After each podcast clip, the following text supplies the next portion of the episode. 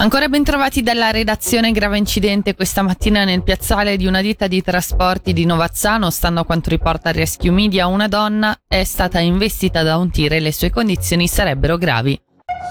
Iniziato l'incontro con la stampa tra il consigliere federale Ignazio Cassis e il Consiglio di Stato per un punto sullo stato delle relazioni fra Ticino e la Confederazione. La riunione, terminata prima del momento pubblico, ha permesso di approfondire anche alcuni temi d'attualità. Avviata la procedura di consultazione sulla strategia per la trasformazione digitale del Canton Ticino, il Consiglio di Stato ha reso pubblico il documento che presenta le nuove tecnologie digitali delle amministrazioni comunali e cantonali. Le persone interessate avranno ora tempo fino al 30 novembre per prendere posizione.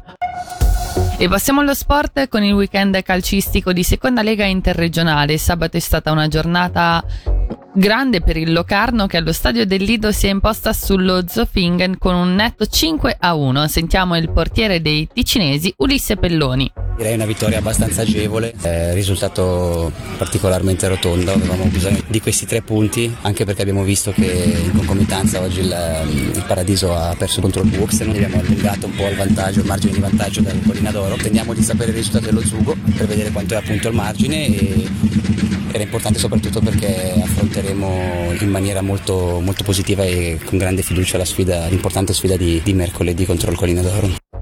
Come abbiamo sentito, di altro tenore è stato il sabato del Paradiso. I sottocenerini freschi di promozione sono infatti stati sconfitti al campio campo Pian Scairolo dal Breiter Rain. Sentiamo il centrocampista dei, ticinesi Michele Foglia. L'unica forse azione da gol che c'è stata da parte loro, sicuramente sono stati bravi a sfruttarla meglio di noi, poi è stata una partita in lunghi tratti dominata perché abbiamo tenuto il possesso palla forse 70-75 minuti rispetto a loro, però siamo stati più inconcludenti in fase offensiva. C'è tanto rammarico però c'è anche tanto di buono fatto. Siamo una squadra giovane e sapevamo di giocare contro una squadra comunque esperta, una squadra più vecchia di noi, però questo penso che non si sia visto in campo.